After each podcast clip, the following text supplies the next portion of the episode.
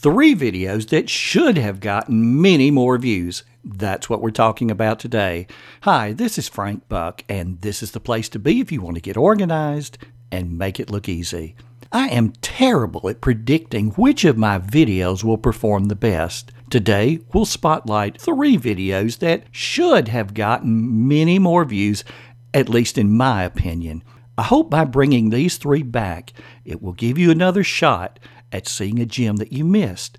For many of you, you may be new to this podcast and are working through the archives. Be sure to take a look at these three, and you'll be able to do it best by going over to the accompanying blog post at frankbuck.org. Then click on the blog, and you'll see the post. The first up is called How to Plan Tomorrow Today with Remember the Milk.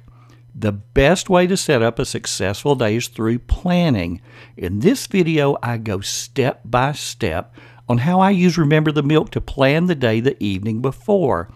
You'll see how I go through the inbox and be sure that what has come in during the day is now worded clearly. I'll assign dates and parts of the day for each task, and then I'll get that inbox empty. You'll also see how I look at what didn't get done today what's already planned for tomorrow, and how to weave them into a successful day. The second video is called Time Blocking Made Easy. Time blocking is a popular time management strategy. You'll watch me demonstrate my take on how to do it. Here's a hint it's not put it all on the calendar. This is a fairly lengthy video, almost a half hour, that I created for a virtual summit. And it's one that gives a good bit of behind the scenes information on how I use Remember the Milk. Third is called Windows Clipboard History. For me, this was a game changer. Are you tired of the copy and paste hokey pokey? You know the drill copy this and paste it over there, go back and copy something else and come back and paste it here, back and forth, back and forth. Well, Windows Clipboard History appeared in October of 2018, but most of us don't even know it's there.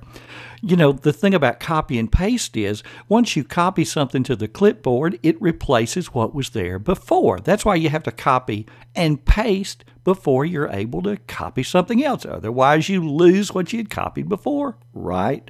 Well, no more. Once you get rid of Control V and trade it in for Windows V, you will have discovered a huge time saver. This one technique has made a huge productivity difference for me. So go back and watch the videos for these three and see if you don't agree they should have all gotten far more views. Hey, thanks for stopping by. And to be sure that you never miss a thing, the best thing to do is go over to the website, frankbuck.org, and get on my email list. Every time I produce new content, you're going to know about it. Plus, just for signing up, there are two free gifts. One's going to get your desk clean forever, and the other's going to allow you to put everything you have to do in one place. This has been Frank Buck helping you get organized and make it look easy.